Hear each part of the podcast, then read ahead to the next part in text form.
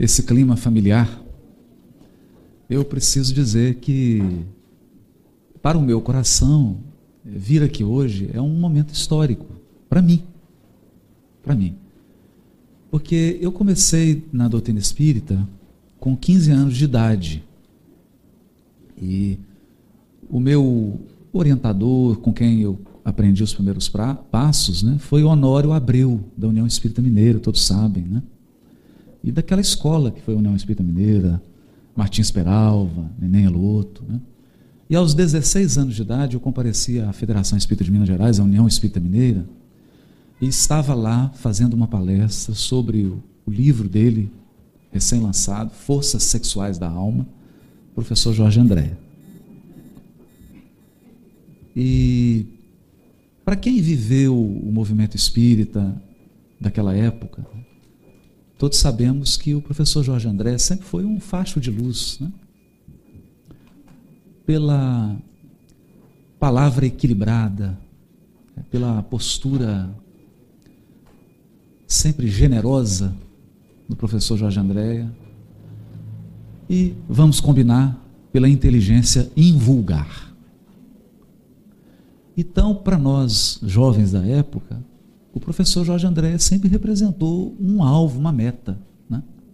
E um exemplo de dignidade, de, de conduta espírita verdadeira. Né? E agora, nesse momento, ter aqui ao lado o professor Jorge Andréia, passando a palavra, é, eu só preciso ajoelhar e agradecer, porque Jesus é muito bom, né? E Jesus nos presenteia com coisas que a gente não merece, né? Então eu tenho certeza absoluta que eu não mereço isso, mas eu também não vou recusar o presente de Jesus, né? Então recebi com muito carinho, o professor Jorge André aqui, também nessa instituição, né? Que é o Lar de Teresa e o Instituto de Cultura Espírita do Brasil, o ICEB, de Olinda Morim, Hermínio Miranda, professor César Reis, professor Jorge Andréia, tantos, tantas mentes, e às vezes a gente não se dá conta do que, que, do que, que acontece nessa pátria do Evangelho. As gerações futuras. E quando nós nos compenetrarmos da nossa missão de coração do mundo, de pátria do Evangelho, nós vamos entender que o maior movimento cultural do planeta foi o movimento espírita no Brasil. Porque nós temos literatos, escritores, médicos, artistas, líderes, vindos de diversas reencarnações onde exerceram seus potenciais, alguns ostentaram nomes conhecidos na história. Acertaram, erraram algumas vezes, é verdade, e encarnaram no movimento espírita para redimir suas almas e para contribuir na obra de Ismael. Então, de fato, é um movimento cultural. E ele vai se agigantar. Ele vai se agigantar. Ainda mais. E nós não podemos deixar de reconhecer esse papel germinador, esse papel de semente que o ICEB representa para todos nós no Brasil. Pela inspiração que esse instituto é, iluminou e transmitiu para tantos corações, é? e eu preciso confessar, como sócio fundador do SER, do Instituto SER, que a grande inspiração sempre foi o ICEB, esse Instituto de Cultura, e a gente espera honrar a memória de pessoas como o professor Jorge André e tantos outros que passaram por esse instituto. É? Eu tenho aprendido cada vez mais que há uma sabedoria profunda nos desígnios de Deus. E nessa sabedoria divina há uma lei. Quem veio antes, veio antes. Quem vem antes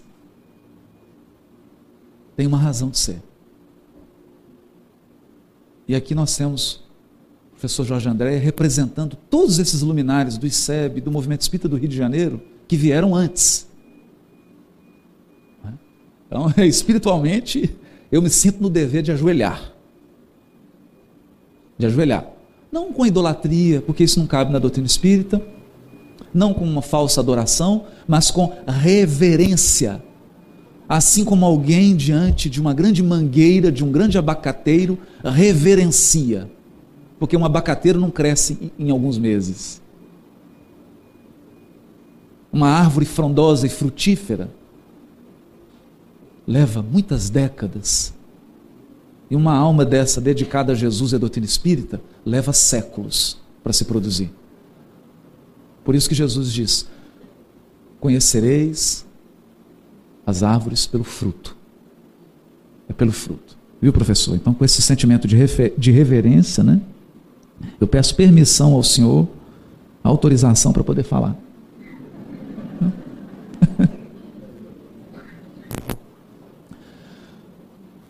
Já que nós estamos no Instituto de Cultura Espírita, eu gostaria de conversar numa linguagem bem de, na linguagem da amizade.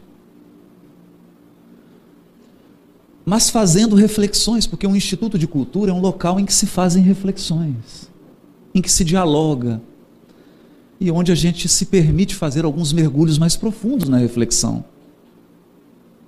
Então eu vim aqui hoje na intenção de ter uma conversa mais profunda sobre alguns temas. O nosso tema de hoje é a interpretação do Evangelho à luz da doutrina espírita. Jesus a porta, Kardec a chave. Ou podemos pensar em várias outras metáforas. Mas eu gostaria de convidar a todos para fazer uma reflexão sobre a natureza da revelação espiritual. Nós aprendemos, isso está no primeiro capítulo de O Evangelho segundo o Espiritismo o aspecto progressivo, encadeado e harmônico, harmônico e interdependente das três revelações. A primeira revelação, cuja figura emblemática, cuja figura simbólica, que representa toda uma era da humanidade, porque as revelações também representam etapas do progresso planetário. Então, em determinada etapa do progresso planetário, surge a primeira revelação e os emissários envolvidos nessa atividade de consolidar a crença no Deus único, a ideia de que há um Criador soberano, suprema inteligência, suprema benevolência, suprema providência, um Criador e Pai tarefa da primeira revelação. A humanidade prossegue a sua jornada e surge então o astro, o sol da imortalidade, o coração magnânimo de Jesus. E em torno desse sol de imortalidade, inúmeros missionários que gravitam em torno da sua bondade, da sua sabedoria e, por que não dizer, em torno da sua gestão porque Jesus é o gestor da terra. Ele é o administrador do orbe. Ele é o porta-voz de Deus na terra. Ele fala em nome do Criador. E age sob a influência direta do Todo-Poderoso. Dirigindo a evolução do orbe e destinando a todos nós, espíritos imortais, que estamos nessa jornada evolutiva, os recursos indispensáveis para o nosso aprimoramento espiritual. Então surge a terceira revelação. Agora, vinda de todos os pontos, e que tem na pessoa de Kardec também um símbolo, o símbolo do homem que foi capaz de organizar, que foi capaz de estruturar,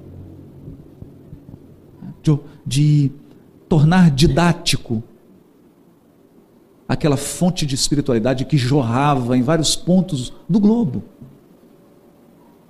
Mas a mente humana sempre tenta simplificar para poder entender. E nesse trabalho de tentar entender as coisas, nós às vezes simplificamos demais. E a gente pensa a primeira revelação e acredita que a primeira revelação são apenas os livros, os sessenta e poucos livros que estão no Velho Testamento. E quando nós falamos em Novo Testamento, na segunda revelação, nós acreditamos que a segunda revelação se resume a 27 livros. Os livros do Novo Testamento. E na nossa ânsia de reduzir, acreditamos que a revelação espírita se resume às obras psicografadas, as obras do codificador e as obras que vieram das mãos dos médiums fiéis, como Chico Xavier, Ivone, Edivaldo, tantos outros, né? tantos outros. Mas, na verdade, e hoje, já que estamos no Instituto de Cultura Espírita do Brasil, né? nós precisamos mergulhar mais profundamente nisso. E eu convido a todos a fazer uma avaliação mais densa do que representa as revelações. Quando nós dizemos assim, primeira revelação em Moisés, primeira revelação é Moisés. Será que é só Moisés? E onde você coloca Isaías, o profeta? É. Onde colocamos a figura de um Isaías? Os estudiosos do Velho Testamento são unânimes em afirmar Isaías representa o Novo Testamento, o Evangelho dentro do Velho. Quando Jesus entrou na sinagoga de Cafarnaum, ele abriu um rolo. Imaginem a cena. Jesus vai para frente da sinagoga, abre o rolo e lê um trecho da profecia de Isaías. Fecha o rolo e diz para todos que estavam olhando para ele: Hoje essa profecia se cumpriu diante dos seus ouvidos. Porque a profecia falava dele. Então, será que, será que a Escritura é só um texto? Ou será que ela é uma promessa? Uma esperança? Isaías, diz a tradição, foi cerrado ao meio. Então, quando nós falamos primeira revelação, nós estamos falando de centenas de missionários que deram a sua vida para que a primeira revelação se concretizasse. Nós estamos falando de dezenas de reencarnações programadas. Nós estamos falando da reencarnação de um Elias, que depois volta como João Batista, precursor. Nós estamos falando da reencarnação de um Isaías, de um Jeremias, de um Davi, de um Salomão. Mas esses homens, eles são grupos. Porque se você olhar bem para Davi, você verá que em torno dele há centenas de músicos e de poetas que compuseram os salmos. Em torno de Salomão, há um grupo de espíritos sábios que o ajudaram a compor os provérbios. Um resumo da sabedoria. E antes de um Moisés, nós temos a figura de um Abraão, de um Isaac, de um Jacó. Todos, todos, espíritos que estão na jornada do aprimoramento espiritual, mas que eram mensageiros da espiritualidade superior. Todos a serviço do governador espiritual do orbe. Porque a terra é uma casa. Deus é o pai de família do universo infinito, inclusive dessa casa. E Jesus é o Filho, porque é aquele administrador absolutamente sintonizado com os propósitos do Pai, cujas mãos derramam bênçãos há mais de 4 bilhões de anos sobre a Terra. E ele conta uma parábola de que o Senhor da vinha enviou trabalhadores, todos foram assassinados. Por quê? Jesus fazia referência aos missionários da primeira revelação, aos profetas. Depois, envia o filho, e o filho também é morto, fazendo referência agora à sua missão e ao que lhe aconteceria. Então a primeira revelação é mais do que texto, é muito mais do que letra. Quando você abre uma página do Velho Testamento, não se iluda. Você não tem diante de você apenas frases, você tem diante de você vida, vida, suor, lágrima, sangue, testemunho, angústia, sofrimento, esperança, fé. mais de 1.500 anos de espera, de jornada, de caminhada, de experiência evolutiva espiritual. Então, se nós não tivermos olhos de ver, mas que olhos são esses? Que olhos? Será que são os olhos físicos? Se fosse assim, eu estava perdido, porque eu já estou precisando de ajuda aqui. Os olhos que veem, os olhos que veem, é o coração.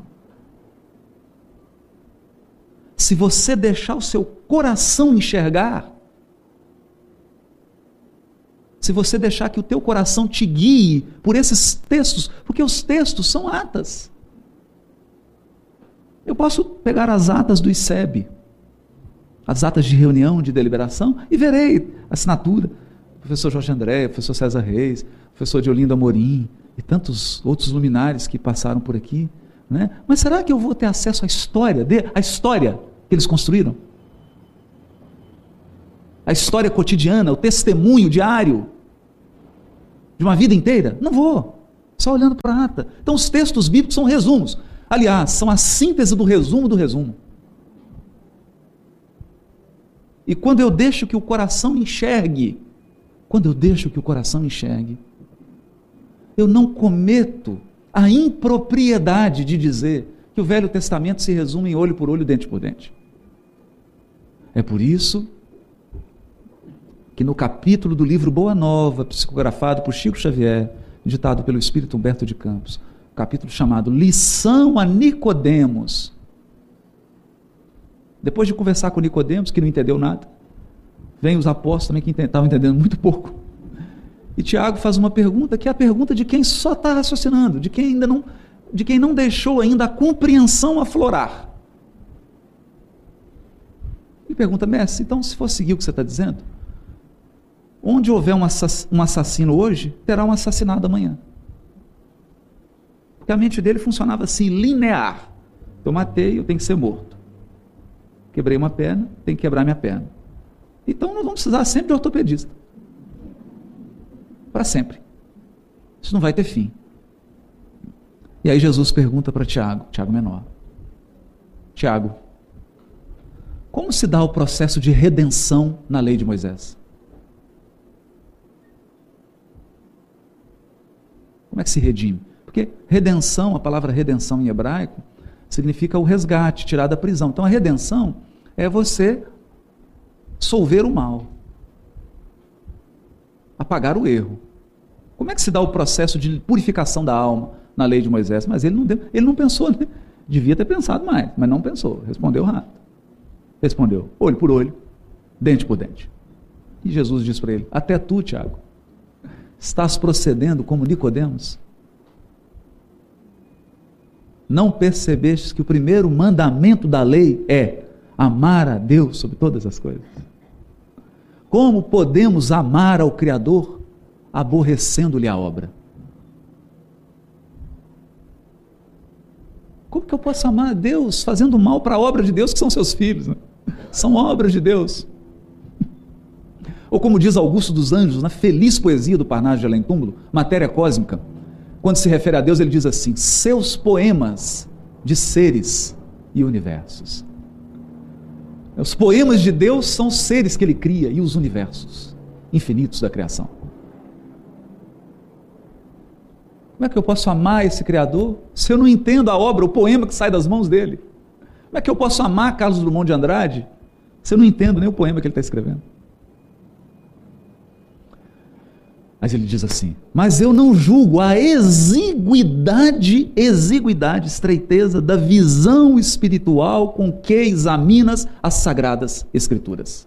Como todos os homens, tens raciocinado, mas não tens sentido. Então vamos dar um exemplo. Porque nós estamos falando de interpretação. Nós vamos chegar na doutrina. Eu olho aqueles 60 livros do velho, imagina o quê? Me prendo, me enrosco na linguagem metafórica, na linguagem antropomórfica. E aquilo é uma linguagem. Toda língua, toda cultura tem sua maneira de se expressar. A pessoa se enrosca naquilo, não consegue tirar o espírito da letra. Imagina que o Velho Testamento é uma lição de olho por olho, dente por dente, de um Deus vingador. Será mesmo? Então vamos examinar uma história. O rei Davi está lá no seu castelo. Castelo não, palácio. Palácio de cedro, maravilhoso. E aí chega o profeta Natan. Nem famoso ele é. Nem livro ele deixou. Mal, mal ele é citado. Mas era respeitado, muito respeitado pelo rei Davi. Um médium. Um emissário da espiritualidade superior. E o Natan chega para ele e fala: Rei, preciso tirar uma dúvida com o senhor. Pois não, Natan, vamos entrar. Qual que é a dúvida? Rei, a dúvida é o seguinte. Naquela época, o rei ele exercia funções judiciárias, legislativas e executivas. O rei, ele centralizava o poder executivo, poder legislativo poder judiciário. Então ele julgava. E ele chega com um caso judicial. Mas não chega com um processo para o rei Davi, né? Estou com um caso aqui, um processo, só dá a sentença. Diga, Natan, qual que é o caso? Rei, é o seguinte. Um homem tem 100 ovelhas. O seu vizinho tem só uma. Esse homem matou o seu vizinho para ficar com a ovelha dele. E o rei falou: Mas que absurdo isso! Mas que truculema, que coisa absurda isso, Natan, que você está me contando. Não é possível. É, por incrível que pareça, só não vai acreditar, mas aconteceu. Qual que é a sentença, rei? Fala, pena de morte. Esse homem tem que morrer.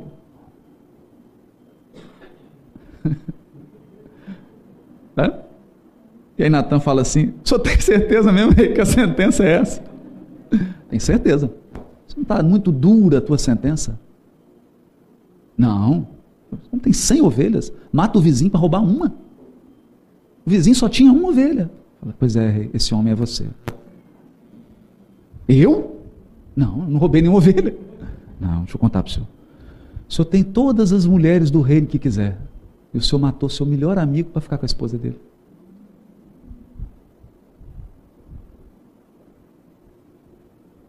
Imagina. E a gente esquece. Isso é a primeira revelação.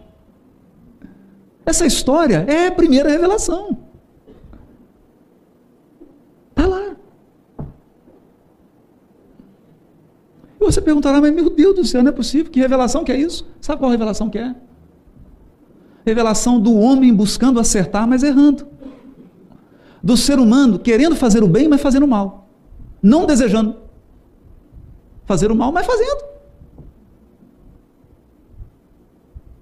Como diz Paulo, mal que eu não quero fazer, esse eu faço. Mas o bem que eu quero, não consigo fazer. Então, toda a primeira revelação é uma história de homens e mulheres buscando uma resposta. Qual é a resposta? O que, que eles buscavam? Eles buscavam responder a uma pergunta: como que eu posso me integrar a Deus? O que é verdadeiramente religiosidade? Essa é a pergunta. O que é religiosidade? O que é religar a Deus? O que é estar próximo de Deus? O que eu tenho que fazer na minha vida? E o que a minha vida tem que ter se Deus estiver nela? Essa é a pergunta. Essa é a pergunta que é a mesma de todos os tempos. E eles fizeram, e a resposta veio. A resposta veio. Deus respondeu. 1500 anos de pergunta, diz Emmanuel no livro Coletânea do Além. Uma mensagem chamada O Velho Testamento. Ele diz assim: Os profetas são os operários, Jesus é o salário. Os profetas representam os filhos batendo à porta da casa paterna. O Novo Testamento é Deus abrindo as, as portas e respondendo aos seus filhos. Como? Como, assim? como é que ele respondeu? Respondeu, sabe como? Mandando Jesus. Então, muito antes de existir texto, qualquer texto, qualquer comentário, houve um homem, uma vida, Então, quando ele entrava num barco para pescar, porque imagine, a maior parte dos seus apóstolos eram pescadores. Então Jesus entrava no cotidiano das atividades de trabalho. Se fosse hoje e o professor Jorge André fosse um dos apóstolos, Jesus estaria lá no consultório dele. Ah, no consultório. Era assim. Jesus se inseria no cotidiano, no cotidiano, na vida. Mas com um detalhe: a vida dele era a resposta. Tudo que ele falava, todos os seus gestos, a sua expressão facial, a sua expressão corporal, tudo que ele fazia, tudo que ele pensava, tudo que ele sentia. Numa multidão, alguém me tocou. Alguém me tocou. Pedro, Pedro, que é logo mais afobado, ah, mestre, tocou, só um, deve ter tocado um cem no senhor, uma multidão aqui, todo mundo espremendo. Alguém me tocou? Senhor está confundindo. Uns 300 já te tocaram. Ele, não. Alguém me tocou porque de mim saíram virtudes.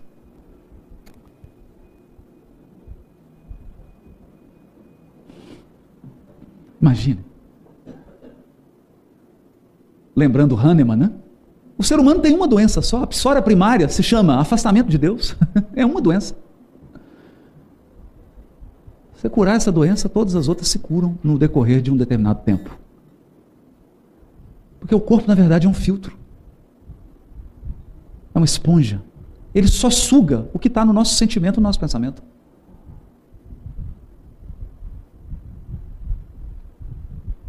E Jesus disse: De mim saíram virtudes. Virtudes. Que mantinham o seu corpo em absoluto equilíbrio e que eram também capazes de curar corpos em desequilíbrio. Uma vida. Por isso que não dá para entender. Até hoje, nós espíritas, até nós espíritas, nos comportamos como Pilatos. Estamos diante de Jesus perguntando para ele: Mestre, o que é a verdade?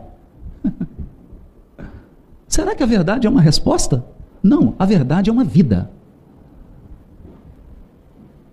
A verdade não é um pensamento que você formula em palavras. A verdade é como você vive, é uma vida que se expressa. E Deus falou. Falou não através de palavras, não através de escritos, falou antes através de uma vida a vida de Jesus. Todas as respostas buscadas estavam concentradas na sua vida. E depois as pessoas escreveram, porque nós temos necessidade e é preciso perpetuar a memória. Até porque as gerações futuras não podem ser privadas das coisas que acontecem. Então registrou. Paulo registrou em cartas, Levi registrou, Marcos, Lucas. Mais tarde, já no final da vida, João Evangelista registrou. Alguns escreveram cartas. Registrou também no Apocalipse, mas são registros. E, e não podemos dizer que não fomos avisados, porque João, João foi sincero. João Evangelista foi muito sincero. Ele disse assim: Olha, eu estou escrevendo isso aqui, tem 21 capítulos. Mas se eu fosse escrever tudo o que eu presenciei, olha, nem a terra inteira ia caber os livros. Como é que você conta uma vida? Selecionando. Dá para contar? Dá para contar a vida de alguém minuto por minuto? Desde o primeiro minuto que ele respirou até o último minuto? Dá para contar? Não dá. Que livro é esse? Então, o livro é sempre uma seleção, é sempre um corte, é sempre um resumo. E aí vem a doutrina espírita. Vem a doutrina espírita e mostra com clareza o sol. Porque a nossa cegueira chegou a tal ponto que nós não enxergávamos mais o sol. Então vem a doutrina espírita para dizer, para dizer o básico. Nós somos imortais. Deus não cria obras prontas, acabadas e perfeitas. Ele cria obras perfectíveis, inacabadas. Por quê? Porque senão, se Deus criasse obras completas, não haveria nos nossos dicionários a palavra esforço, a palavra trabalho, a palavra vitória, a palavra conquista. Então Deus nos cria simples e ignorantes e nos coloca em uma jornada espiritual. Uma jornada multi, multi, multimilenária, nos dizendo: meu filho, eu vou te ajudar a desabrochar, a transformar em concretude tudo que eu coloquei em você em potencial. é o grãozinho de mostarda. O grãozinho de mostarda da parábola é o princípio inteligente, que depois se transforma numa árvore frondosa. Teresa de Jesus, Francisco de Assis. Árvores frondosas, mas que se construíram, se construíram. Como? Permitindo que as mãos de Deus atuassem neles. Porque é Deus que vai moldando. Né? Ele é o oleiro que vai moldando. E veio contar-nos que a obra de Deus não se resume a uma terra. Todas as religiões do mundo falam de um Deus terráqueo. Aqui a gente pode dizer isso, né? Estamos no Instituto de Cultura. Todas as religiões do mundo são terráqueas. Deus é Deus da terra. Então, o, o propósito teológico delas é uma teologia humana, terrena. Porque é uma teologia que só contempla a terra. E aí vem a doutrina espírita e diz: não, não, não, não. Olha, o nosso sistema solar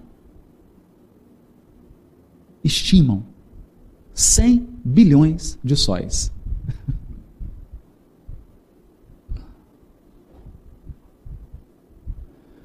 para ir de uma ponta do sistema solar à outra. Mas não é a 300 km por hora, não. 300 mil km por segundo. É rapidinho. 100 mil anos. Mais ou menos. Se você sair a velocidade da luz de uma ponta da Via Láctea, você sai espírito pseudo-sábio e chega espírito superior. 100 mil anos. O sistema solar mais próximo do nosso, o mais pertinho. Você dá uma olhada assim no edifício fala assim: meu vizinho está onde? Está ali, capela. 42 anos, andando a 300 mil quilômetros por segundo. Meu Deus, está achando muito? A ciência estima em torno de 200 bilhões de galáxias. Tem galáxia que está tão distante da nossa, está tão distante da nossa, que para você chegar nela demora quase a idade do planeta Terra. Andando na velocidade da luz, você vai gastar mais de 5 bilhões de anos para chegar. É esse o Deus que o Espiritismo vem revelar. Esse é Deus da doutrina espírita. Um Deus das estrelas. Mas ele foi diferente. Quando que ele foi diferente? Quando? Você olha para o céu com o telescópio e olha, nossa, astronomia, 200 bilhões de galáxias. Mas quando foi diferente? Porque quando o missionário Abraão estava encarnado e a espiritualidade superior o procurou, para apresentar-lhe a proposta da sua encarnação, que era a revelação da existência de um Deus único, na linguagem metafórica da Bíblia, o que está dito lá? Abraão, olha para o céu. Vocês já olharam para o céu no deserto? Uma coisa absurda. No deserto, o céu é uma coisa assustadora. E a entidade fala para ele: quantas estrelas? Não, não, tem, não tem jeito. Não tem jeito de contar isso não. Ah, não tem não? Assim será a tua posteridade. Então tudo já começou com a estrela. Nós que reduzimos Deus. Nós que tentamos colocar o Criador numa gaiola. E aí vem o Espiritismo restituindo Deus ao seu verdadeiro lugar, que é o Pai do universo infinito, da criação infinita. Isso, eu estou me limitando a falar, eu estou me limitando a falar dos espaços físicos, controlar a hora aqui, dos espaços físicos, visíveis, detectáveis através dos nossos aparelhos grosseiros. Eu não, nem estou me referindo às esferas espirituais que se sobrepõem a esses espaços físicos, porque aí complica demais. Aí já a mente da gente já não consegue mais entender. Quando Bittencourt Sampaio, na obra de André Luiz, aparece para conversar com as pessoas que estavam na colônia espiritual, eles veem uma estrela descendo assim, de repente toca no chão e toma a forma humana. são padrões ainda inconcebíveis. Padrões de vida, de organização social, que nós não temos acesso. Então, a doutrina espírita vem revelar isso. O espírito, as suas vidas, a jornada evolutiva, o mundo espiritual, o fluido cósmico universal. Livro onde o Criador grava com o seu pensamento almo e insondável seus poemas de seres e universos. Augusto dos Anjos. O fluido cósmico que retém toda a história do universo em 7D. Aqui a gente conhece só o 3D. É. Eu lembro quando eu fui na Disney, fui conhecer o 4D. Eu falei, que loucura é essa, gente? Aí estou lá com meu filhinho e vê um desenho do pato dono, assim, o pato dono vai cair naquela água, ele vê que ele vai chegando perto assim, meu filho foi encolhendo, e o pato dono chegava perto da gente assim, e tudo, aí aquela gotinha de água, quando chegava perto da gente, caía água na gente. Né? Que eles jogam água. Aí vinha com a torta de maçã, assim. Quando a torta de maçã chegava, você sentia o cheiro da torta de maçã. Era o cinema 4D. Né? Que fluido cósmico é 7D. O espírito no mundo espiritual, o professor Jorge André já falou sobre isso. O espírito no mundo espiritual, quando eles fazem lá a regressão de memória, a pessoa sente cheiro, cor, sensação, dor, ela sente tudo, está tudo registrado. Toda a experiência está registrada. E não só o registro consciente. Porque o nosso registro consciente é seletivo, senão o cérebro pifa. O cérebro precisa selecionar para ele dar conta de processar. Mas quando você registra espiritualmente os conteúdos espirituais, é o registro inconsciente. Então, se eu lembrar do início dessa palestra aqui, eu vou, inclusive, o que está atrás de mim, que eu não estou enxergando agora. E isso tudo gravado no fluido cósmico.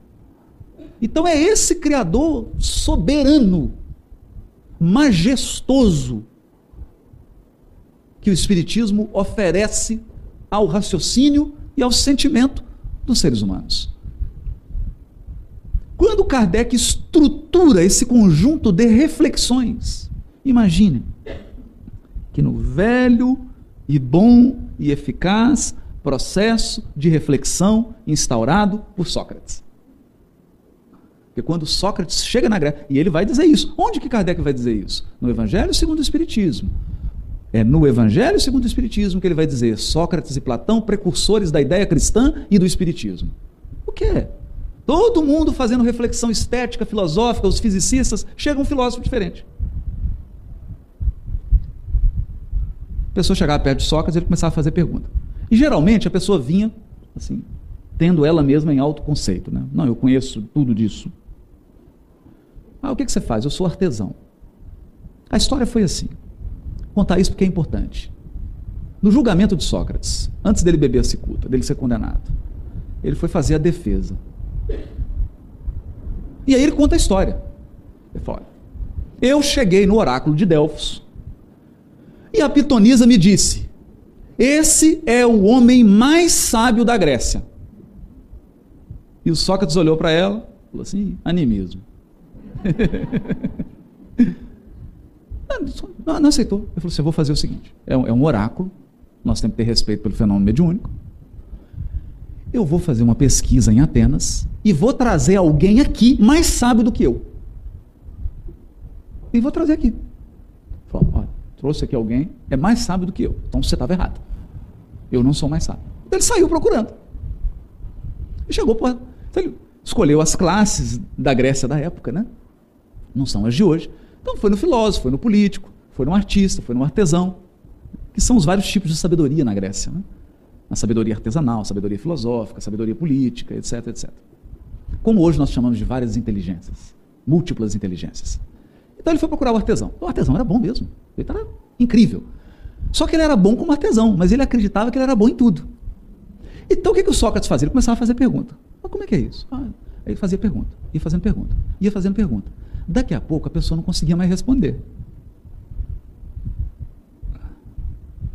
E o objetivo do Sócrates não era responder, porque às vezes nem ele respondia também, nem ele sabia responder.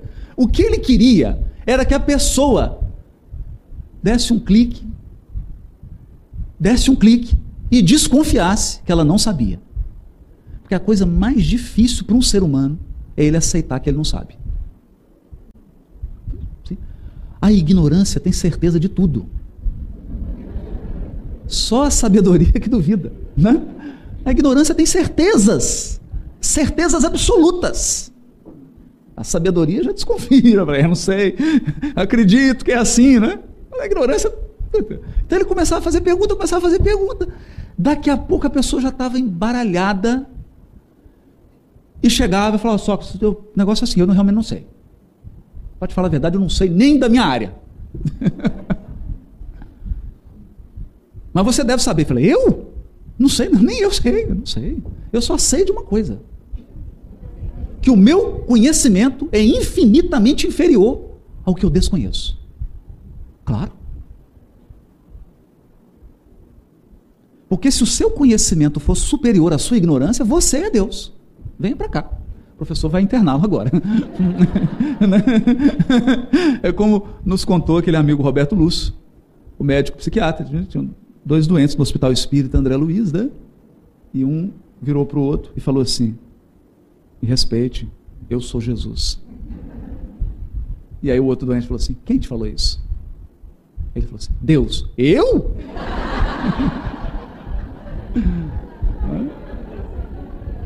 Ou seja, inteligência suprema é só de Deus.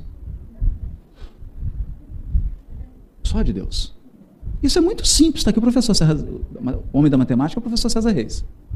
O nosso conhecimento é infinitamente inferior ao que nós ignoramos. Não pode ser diferente.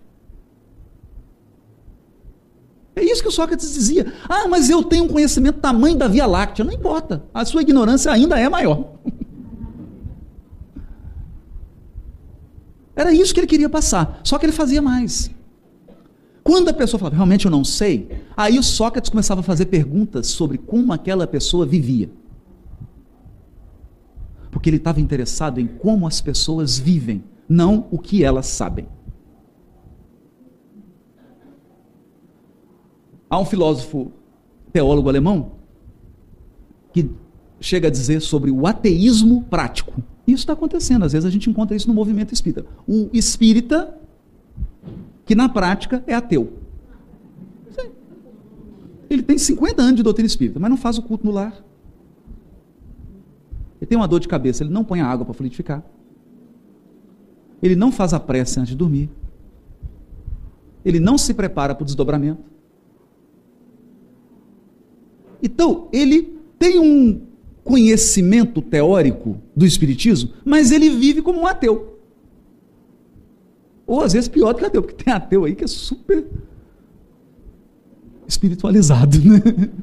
O jeito é todo natural, todo sintonizado, calmo, né? Faz meditação, e é ateu. O sujeito, então estava interessado em como a pessoa vivia, estilo de vida. E aí ele inaugura o quê? A filosofia moral. Que é o que o Espiritismo vem fazer. Por isso que Kardec diz que Sócrates é precursor da ideia cristã e da ideia espírita. Porque o Espiritismo faz um conjunto de reflexões da mais alta profundidade, mas no final ele pergunta: e aí? Hã? E? E? Você vai viver como? Como é que está seu casamento? Como é que está seu trabalho? Sua relação com seus filhos? Você como cidadão? Como é, como é que é? Você vive como? São as perguntas de ordem moral. Perguntas de ordem moral. Então Kardec constrói, através do processo socrático de pergunta e resposta. Porque o que Kardec faz é inaugurar um diálogo com os espíritos. Não é um conhecimento que vem pronto. A codificação não seria mais. Eu, às vezes a gente pensa, poderia ser assim? Poderia, poderia. Não há impossibilidade fática para isso. O espírito de verdade materializar para Kardec. Oi? Tá bom, meu filho? Trouxe o livro aqui para você. É um livro fluídico. Você tem seis meses para copiar ele e editar. Poderia fazer isso? Poderia. Poderia. Poderia fazer. Mas não faz. Por quê? Porque o processo de revelação espiritual é um processo em que quem recebe a revelação precisa dar um passo adiante. Isso na simbologia do Sinai está assim: ó. Deus desce sobre o Sinai e fala para Moisés: Moisés, sobe. Aí você pergunta, mas que coisa mais sem sentido, por que ele não foi lá no topo da montanha, na, base da montanha? Por que ele não foi lá até Moisés? Mas sem esforço? Então o céu desce, mas tem, tem que subir. Então é nesse processo de o, o mundo espiritual descendo e o ser humano subindo é que há um encontro. Mas eu tenho que me superar. Eu tenho que ir além do que eu acho que sou capaz de ir. Esse é o ponto. Então Kardec começa a indagar: que é Deus? Que é o infinito? O que é encarnação? Qual é o objetivo da encarnação?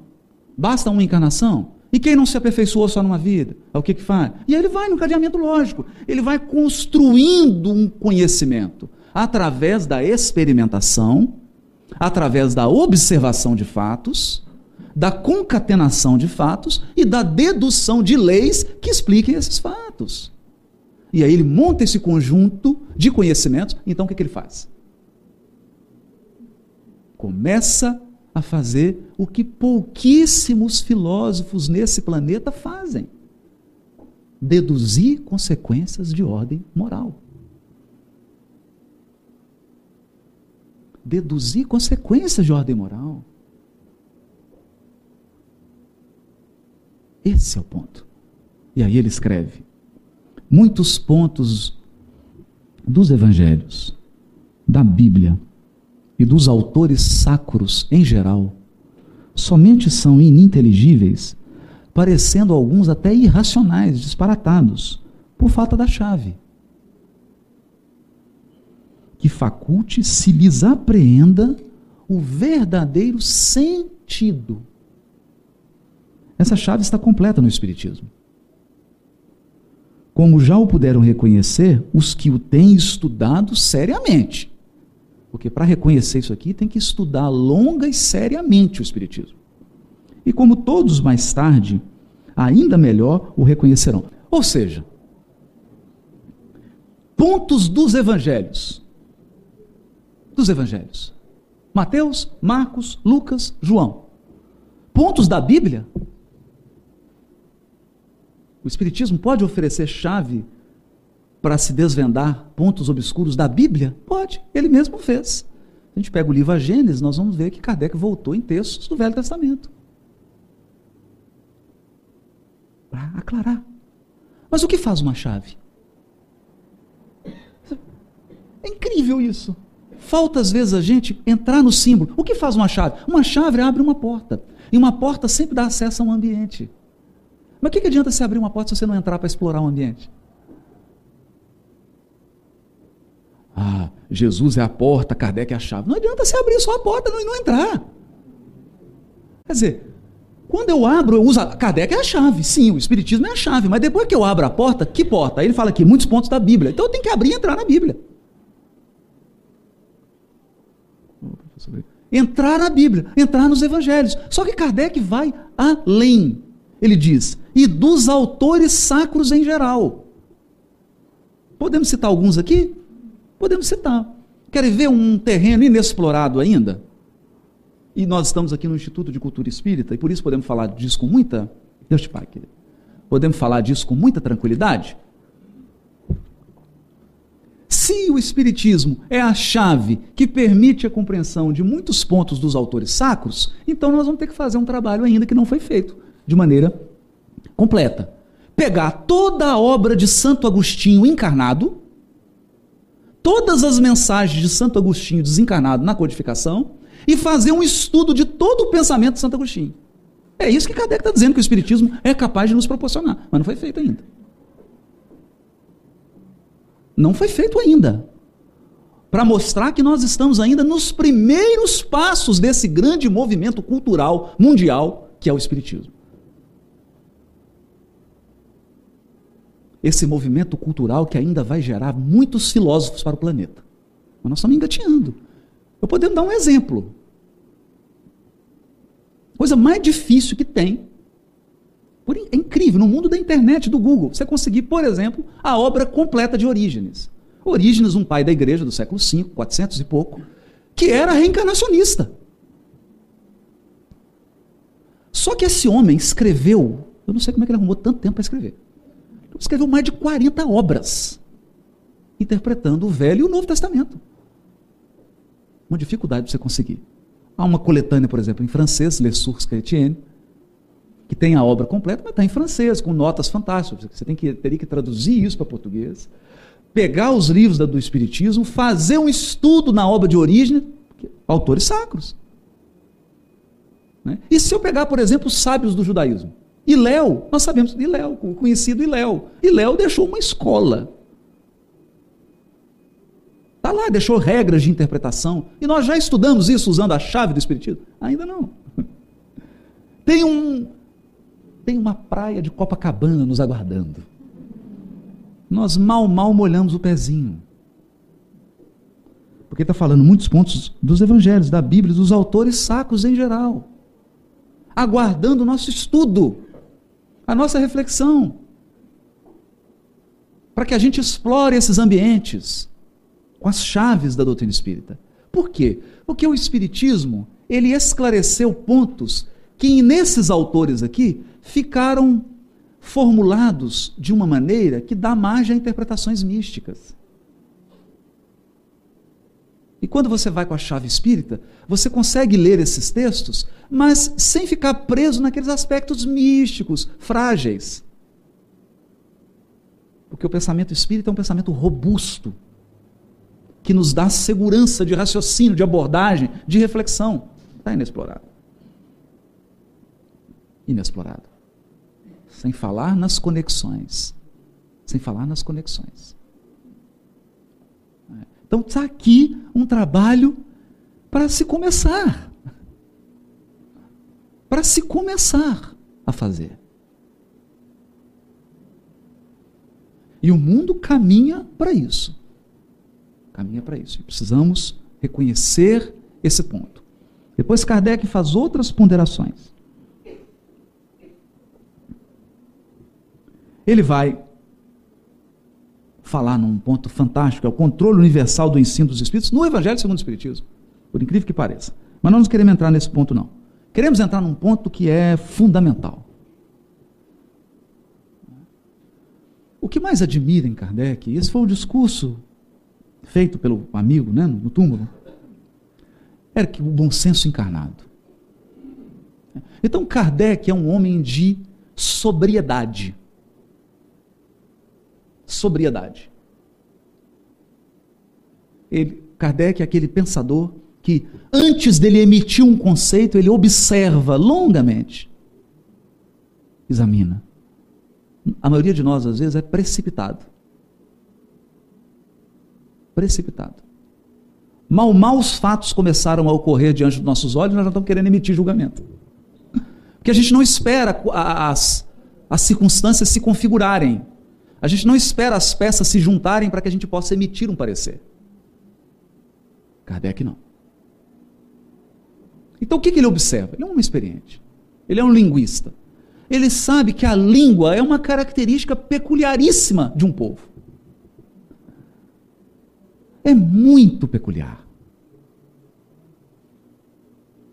Tão peculiar que nós podemos imaginar o poema do grande poeta brasileiro, Meus inimigos passarão, e eu passarinho.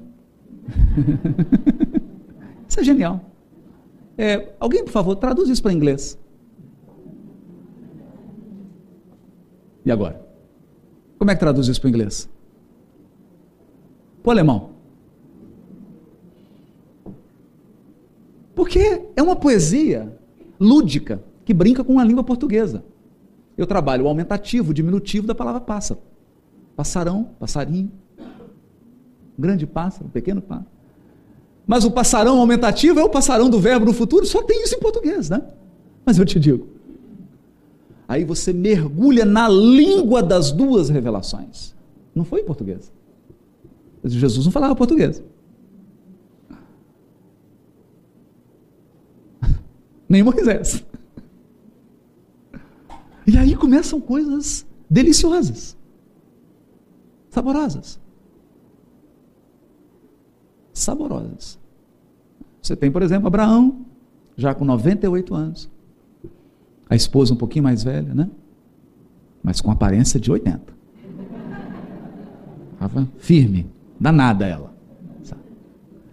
E, e, e estéreo, alguém era estéreo.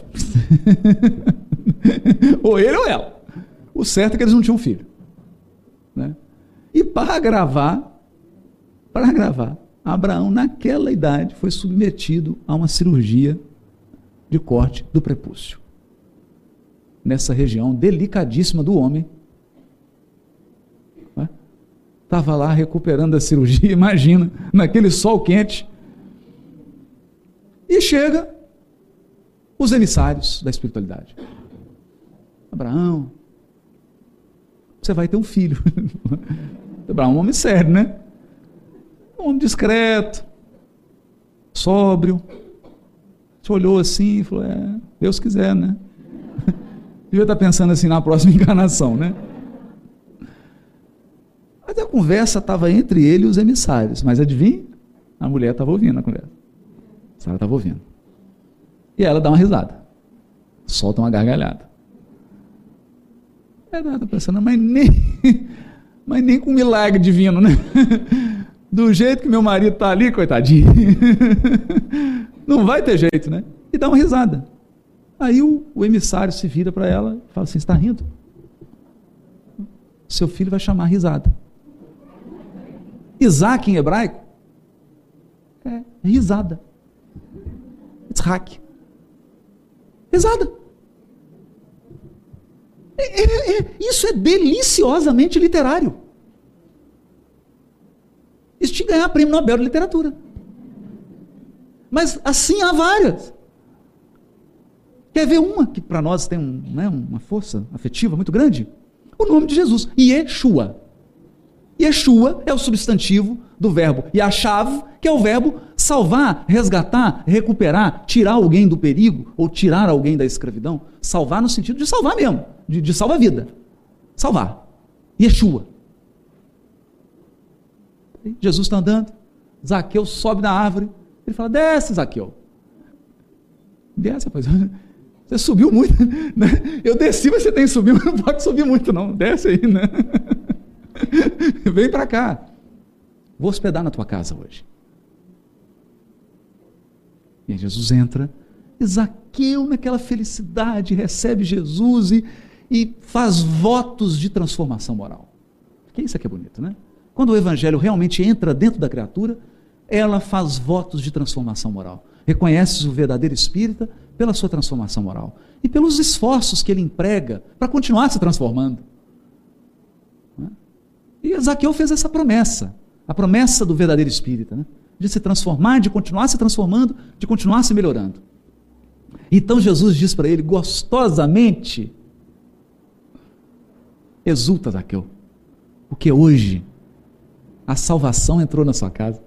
Só que isso, em hebraico aramaico, é exulta, porque hoje Yeshua entrou na sua casa. Mas Yeshua quem? Ele, Jesus ou a salvação? É um trocadilho. Porque ele se chama Yeshua. Não é? É incrível isso, é, é, é, delicioso, né? Mas tem mais. Você quer ver João Batista? E eles pensam rápido, né? Eles pensam rápido, que, meu Deus. Pensa muito rápido. Né? A palavra filho em hebraico é Eben. Só que o B e o V no hebraico é a mesma letra, né? O B e o V. Even, Eben. Como o espanhol né, fala, né? O B e o V. É intercambiável isso, né? E filhos, filhos. Banim. Desculpa, é, Ben é filho. Eben é pedra. Ben, filho, Eben, pedra. Agora no plural, filhos. Banim. Pedras. Abanim. É um trocadilho. Até aí tudo bem. Acontece que a tradição judaica criou a ideia de que Abraão é o grande patriarca, seguindo, aliás, a cultura nômade do deserto, né? em que as sociedades se organizam em torno de tribos e de famílias que se reúnem em torno de um nome de um grande patriarca. E Abraão é o grande patriarca. É o pai de todos, né? Abraão é a rocha. E de Abraão vêm os filhos, os Banim, que também eram conhecidos como as pedras. Abanim. Banim, Abanim. Oh, perfeito. Se você não tivesse seguindo os preceitos do judaísmo, você era excluído. Aí dizia, você não é filho de Abraão, vai embora. Está renegando aqui os princípios. Chega e fala isso para João Batista. Você não é filho de Abraão. Sabe o que ele responde?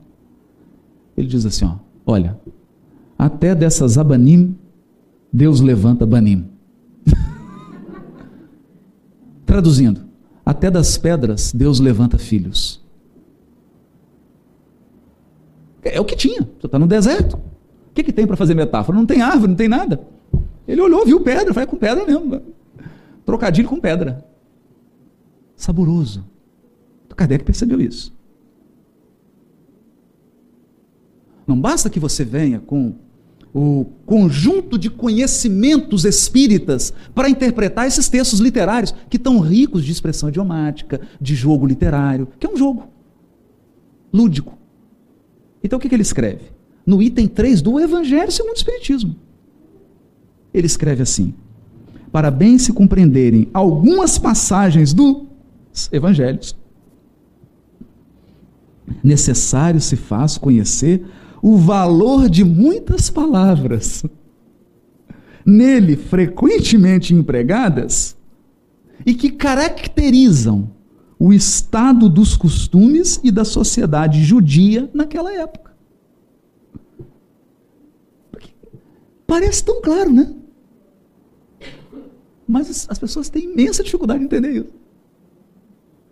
Então, quando Kardec vai no capítulo A Estranha Moral interpretar o odiar pai e mãe, aí ele vai na palavrinha, no verbo, em hebraico e em grego. Mas ele dominava essas línguas? Não, então ele pede ajuda a um, a um professor, professor Pesan, que conhecia as duas línguas. O professor faz uma avaliação da língua e Kardec coloca a nota na codificação, no Evangelho segundo o Espiritismo. E entre parênteses, o nome do professor que ele consultou. Porque nós não precisamos saber todas as coisas. Ah, o que a gente precisa saber é perguntar. Né?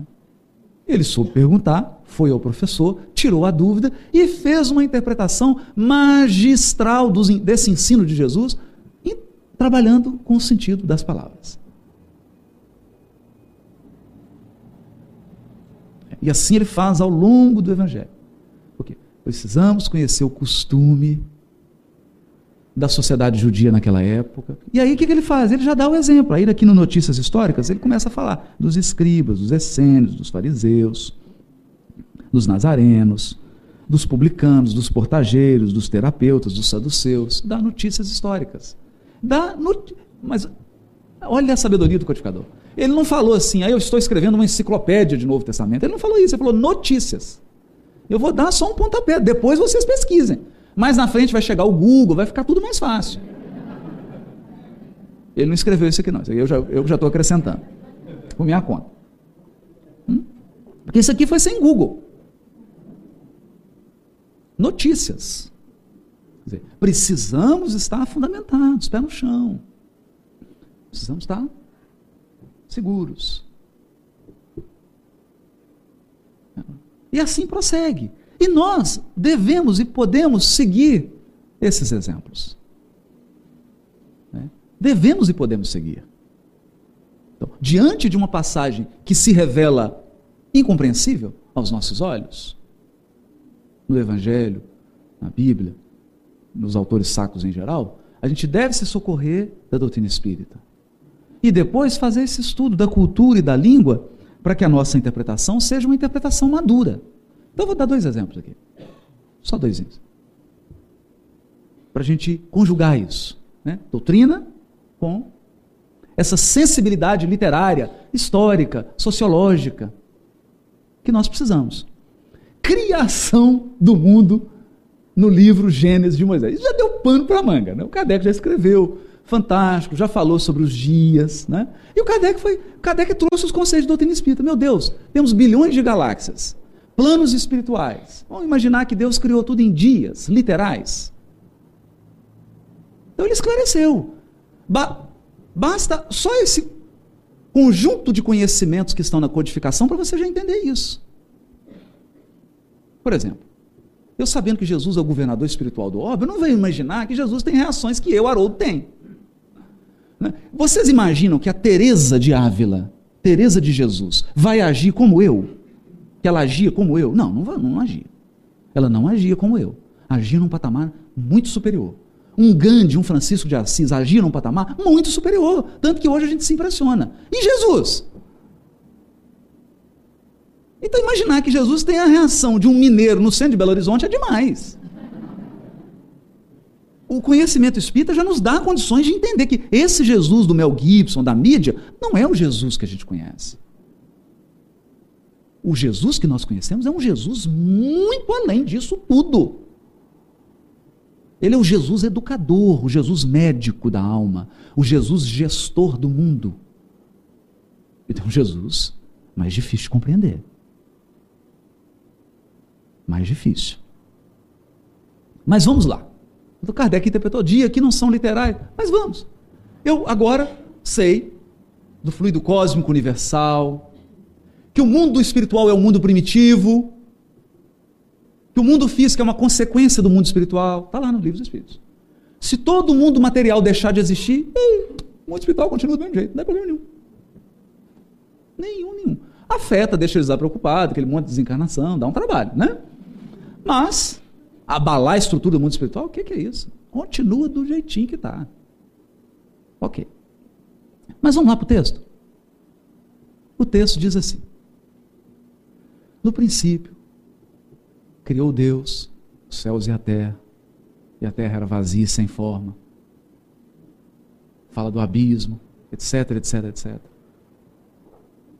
Depois que Deus criou isso, céus e terra, separou a luz, né? disse: haja luz, criou a luz, né?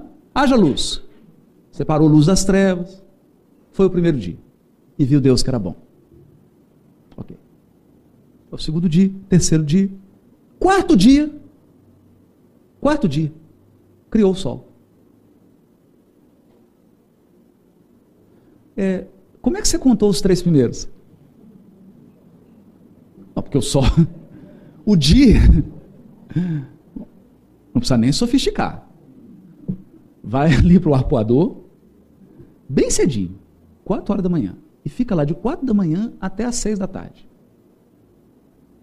Você vai ver que o sol vai fazer um movimento no céu. Quando ele aparece é dia, quando ele desaparece é noite. Quando você é uma criança, sabe. Se você tiver um pouquinho mais de conhecimento astronômico, você vai ver que a Terra está girando em torno do próprio eixo, não é mesmo? Que o Sol vai iluminando e esse é dia. Mas o Sol só foi criado no quarto dia. Você contou os três primeiro como? Eu não tinha pensado nisso. Quer dizer, o texto é um jogo. O texto é um jogo. Porque ele fala primeiro dia, segundo dia, terceiro dia, mas só vai ter lua e sol no teu no quarto. É incrível. E mais. E mais. Deus sempre criou. Criou haja luz, criou terra, criou isso aqui, criou não sei o quê. Aí no dia em que ele separou as águas de cima das águas de baixo, ele não farou. E viu Deus que era bom, por quê? É, alguém sabe que dia que ele criou a água? Não tem. Ah, não acredito. É verdade. Estou dando essa notícia agora, avassaladora. Na narrativa do capítulo 1 de Gênesis, a água não foi criada em dia nenhum, ela já existia. Ele só separou a água de cima da água de baixo. E nesse dia, ele não falou assim, e viu Deus que era bom. Sabe por quê? Porque ele não criou nada.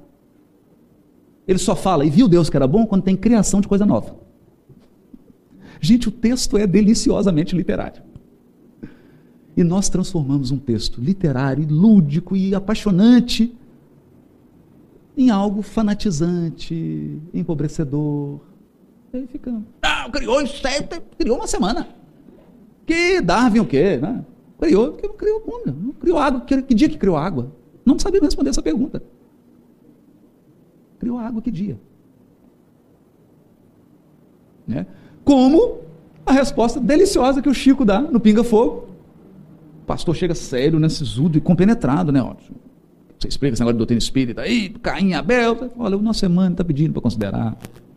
Que o Caim sai e vai para uma cidade, casa. Ué, mas casa? A sogra de Caim foi criada quando?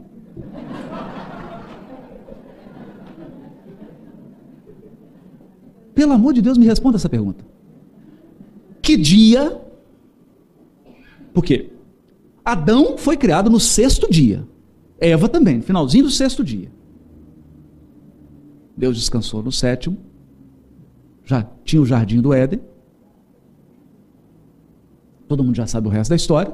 Nasceu Caim. Nasceu Abel. Caim, eu estou só rememorando a história. Caim matou Abel. Então, se tinha quatro pessoas, agora só tem três. Caim sai e casa.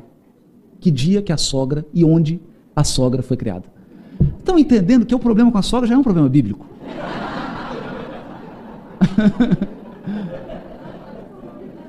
já é um problema bíblico a sogra e o sogro? Não fala. Então é óbvio. Você não precisa, você nem precisa ser muito inteligente. E nem precisa do vasto potencial de conhecimento da doutrina espírita para entender que você está diante de uma metáfora. Porque a história tem furos, mas não tem furo. Isso não é furo. E é isso que é a beleza da história. Essa é que é a beleza da história. E que o Kardec está dizendo. Se você não conhece os costumes, se você não conhece os costumes, os hábitos da linguagem, você vai se perder nisso tudo. Vai se perder nessas histórias todas. Né? Então é fantástico isso, né? a gente vê como que é, você unindo aqui a doutrina espírita, mas conhecendo um pouco da língua e da história, a gente consegue desvendar aspectos. Agora eu vou falar de um outro aqui.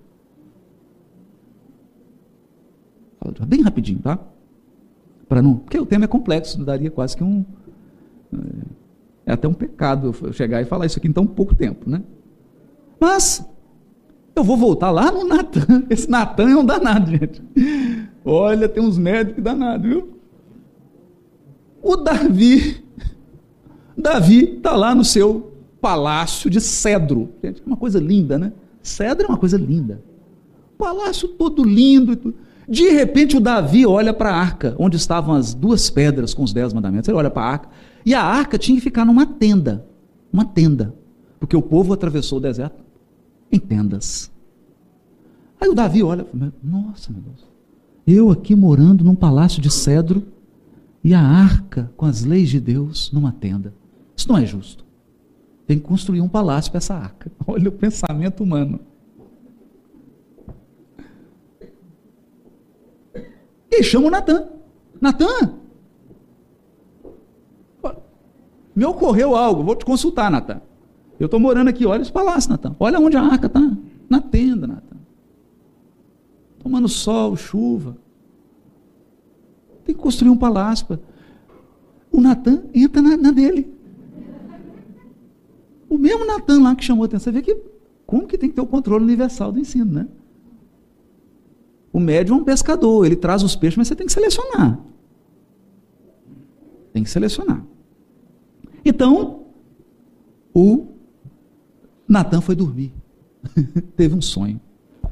Nesse sonho, na linguagem simbólica do Velho Testamento, Deus falou com Natan. Mas a gente sabe que são as forças espirituais que estão sob a direção do Cristo. Chegaram para Natan e falaram: Natan, vem cá, dá um recado para Davi. Eu, eu, Deus, criei os céus e a terra. Os céus, Natan, são o meu trono, e a terra é o lugarzinho onde eu apoio meu pé. Claro que é uma metáfora, né, gente? Imaginar que Deus tem pé. É uma metáfora. Quando eu falo engolir sapo, você não imagina alguém pondo um, saco, um sapo na boca. Então ele fala: os céus são meu trono, a terra é onde eu apoio o pé, e o Davi vai construir uma casa para mim. Um homem vai construir uma casa para eu, Deus, morar. Imagina, isso está lá, em 2 Samuel, capítulo 7. Em 1 Crônicas, capítulo 17. Não. Fala para ele que ele vai construir nada. Deixa a arca lá na tenda.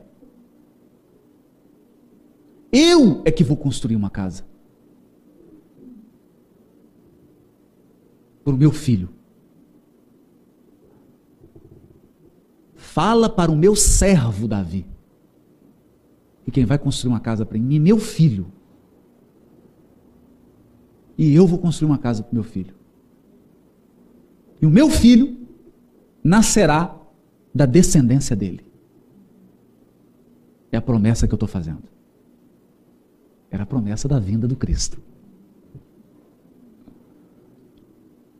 E o Davi ficou feliz e assustado, né? Porque não mexeu com a arca, mas mexeu com a mulher do amigo. O amigo morreu. Dessa relação complicada, nasceu Salomão, e o Salomão foi lá e construiu. Desobedeceu e construiu um templo de pedra para Deus morar. Até aí? Estamos acompanhando a história. Desobedeceram a ordem. E nessa fala, nessa fala, quando Davi está passando os maiores apuros, porque aí é lei de causa e efeito. Está lá. Quando ele está passando os maiores apuros, ele escreve uma letra de uma música. Colocam música, cantam. É o Salmo 22. Salmo 22 começa assim: Deus, meu Deus, por que me abandonaste? E começa falando. Mas se fosse só isso, né? Deus, por que me abandonar? Até o Zeca Pagodinho faz uma dessa. Né? Mas o interessante dessa letra é que ele fala assim: olha, e a promessa que você me fez? O teu filho ia nascer da minha semente. Desse jeito vai nascer ninguém, porque eu estou pedido aqui. A situação está feia para o meu lado. Você me fez uma promessa: que o teu filho, aquele que vai construir uma casa para ti, vai ser da minha descendência. Ou seja, o clamor de Davi não era um clamor só, estou ah, passando provação e expiação. Não, não é só isso. O clamor dele é: e a promessa? e a promessa? Porque se eu perecer, não tem promessa. Chantagem, né? Chantagem. Deus, meu Deus, por que me abandonaste? Então ficou essa tradição. Porque, gente, isso é mil anos antes de Jesus. O Brasil tem 500 anos. É o dobro da idade do Brasil. Davi está mil anos antes de Cristo. E já tinha a promessa da vinda do Cristo. Para onde vai essa história? Criou-se a tradição no povo, de geração para geração, que o Messias, que o enviado, que o Filho de Deus. Porque Filho de Deus, outro, outro detalhe, abre aspas. Filho de Deus é um título, é um título que significa o Messias, o enviado de Deus. Esse é, é o sentido. É só uma, uma, uma expressão idiomática. Como a gente usa filho de Gandhi, né? É essa expressão. Esse ser emissário de Deus. Ficou a tradição de que o filho de Deus, o Messias, seria da descendência de Davi. Só que todo mundo esqueceu que que não foi permitido que Davi construísse um templo de pedra. E eles imaginavam que o filho da descendência de Davi, que seria filho de Deus, construiria um templo de pedra, mas aí contraria a profecia. Porque se fosse para o filho vir e construir um templo de pedra, Deus teria deixado Davi construir. Faz sentido? Olha que interessante. Então ficou essa coisa. Mas o Davi escreveu outros salmos e sem o saber, ele mesmo contou a história. Ele diz assim: esse filho de Deus, ele vai construir um templo, mas que não é humano. E ele vai ser um sacerdote, mas que não é humano também. Por quê? Porque o sacerdócio humano é da tribo de Levi, são os levitas. O sacerdócio deles será da ordem de Melquisedeque. E cita uma figura curiosa. Mais um buraco na Bíblia. Abraão está andando. Deus chamou Abraão, falou: Abraão, todo mundo acredita em vários deuses, você acredita em um só, então você vai levar essa ideia, está combinado? Feito? Qual que é o nosso pacto? Arco-íris. Então, vai. E Abraão sai. Quando ele chega em Salém, ele encontra alguém que era sacerdote do Deus Altíssimo. Peraí, volta a história. Como assim? Não é Abraão que é o patriarca? E Deus já tinha um sacerdote? E quando Abraão encontra com Melquisedeque, a gente é um trechinho na Bíblia, está em Gênesis. Ele paga dízimo para Melquisedeque e Melquisedeque abençoa ele. Na tradição do povo oriental, quem abençoa é superior a quem é abençoado. Então apareceu alguém na história que abençoou Abraão e que não é da descendência de Abraão. Esse homem veio da onde? Estão perguntando até hoje. Quem é a mãe e o pai de Melquisedeque? Da onde que ele veio? Esse sujeito veio de onde? Aí sabe o que, que eles diziam? Os sábios diziam. Sabe o que, que Iléu dizia? Iléu, avô de Gamaliel? Onde Gamaliel estudou? Que o sacerdócio de Melquisedeque era espiritual. Não era humano. Olha, gente, que sutileza. E que o Filho de Deus, o Messias, seria um sacerdote da linhagem de Melquisedeque. intricado, não? Okay. Mas o que, que começou a acontecer? O povo entrou sob o domínio romano e começou a acreditar que o Messias seria um general. Ele ia reunir um exército, até hoje imaginam isso, né? Até hoje, infelizmente. Imaginamos isso. Nós imaginamos isso. Vai ser um guerreiro que pela força vai se implantar, né? Como o Brasil acha que o Brasil só vai ser pátria do evangelho coração do mundo na hora que a gente tiver um espírito como presidente aí que vai resolver os problemas econômicos e sociais. Mas os, os problemas econômicos e sociais são exatamente os problemas para depurar os espíritos que aqui nasceram. Se tirar o que vai depurar, vai ficar quem? Só espírito imperfeito. Aí não tem pátria do evangelho. É incrível isso, porque a gente entra no hospital, enche ele de doente, depois fala: Não, mas isso aqui está cheio de doente.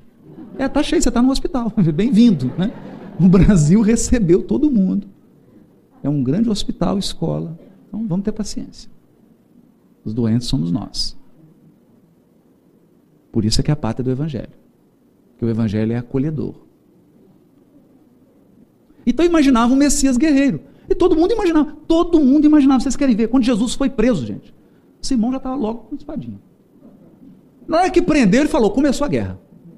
Vocês vão ver, agora vai vir legião de anjo aqui, vai ser uma batalha já logo cortou a orelha do soldado. Jesus falou: O que, que é isso, meu filho? Você acabou de perder uma orelha. Que aquele que com ferro, ferro fere, com ferro será ferido. Cortou, você acabou de perder uma orelha. Eu vou te ajudar para você perder só a pontinha. Pegou a orelha do soldado, colocou no lugar e curou o soldado. E falou: Embainha a tua espada. Aí Simão Pedro entendeu nada. Falou: Eu não estou entendendo nada. Ele não é o Messias, filho de Davi? Ele não vai instaurar um reino na terra? O reino de Deus? Eu achei que agora ia ser o, o momento, o clímax da história. Tem uma coisa errada. Várias, não é só uma não. Quando Jesus está na cruz, o desespero dos apóstolos. Assim, será que esse é o Messias mesmo? Será? E então, mesmo na cruz, mesmo insultado, mesmo afrontado, mesmo ridicularizado, Jesus perdoa e ainda tem forças para dar uma derradeira lição. Ele recita o Salmo 22. Deus, meu Deus, Por que me abandonaste? Para quê? Para quê? Porque você não vai imaginar, pelo amor de Deus, gente, você não vai imaginar, com o conhecimento espírita que você tem, que Jesus estava com medo de desencarnar. Pelo amor de Jesus, não me faça isso. Sabe por quê? A dona Ivone Pereira, quando já estava aqui no Rio, tinha uma senhora aqui na Federação Espírita que sempre levava ela para receber o pagamento, né? Cuidava, porque ela já estava assim, não podia se locomover muito e tudo. E na época o presidente era o Juvani. E de manhã, no dia, era o dia lá que elas saíam. Aí a dona Ivone liga para essa senhora e fala: Minha filha, não precisa você vir hoje me buscar, não, que eu vou viajar. Aí ela fala: Mas dona Ivone, que é isso, viajar? Para onde a senhora vai? Deixa eu ajudar. Minha filha, para onde eu vou, você não pode ir.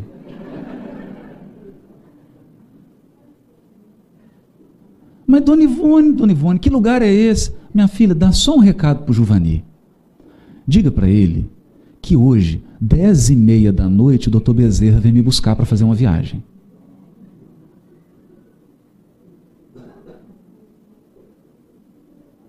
Tá o Juvani já entrou, falou, doutor Juvani, o senhor está ocupado? Ele tem um recado para dar para o senhor. Eu, a dona Ivone falou que vai fazer uma viagem. Mas viagem para onde? Você tem que, tem que acompanhar ela.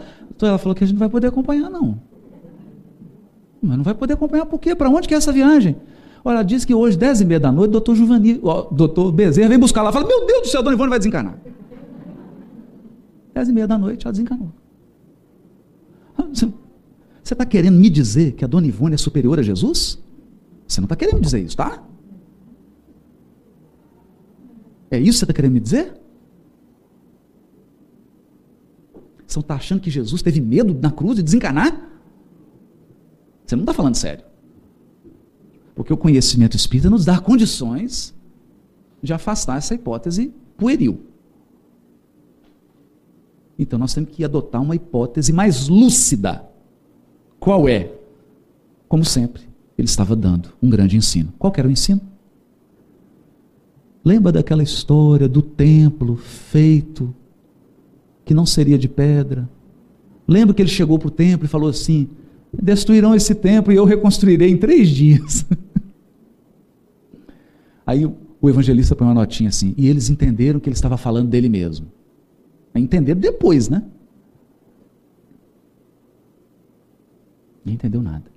E na hora da cruz ele recita o Salmo 22, porque o Salmo 22 é exatamente o salmo que fala dessa promessa de que o filho iria construir um templo porque a partir de Jesus, o templo passa a ser o coração das criaturas.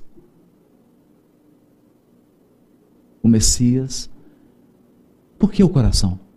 Porque não é um templo feito por mãos humanas. Dentro de cada um de nós há um santuário. Aliás, meu irmão, tuas preces mais singelas são ouvidas no espaço ilimitado, mas sei que às vezes choras consternado ante o silêncio da força que interpelas. Volve ao teu templo interno e abandonado, a mais alta de todas as capelas. E as respostas mais lúcidas e belas hão de trazer-te alegre e deslumbrado. Ouve o teu coração em cada prece.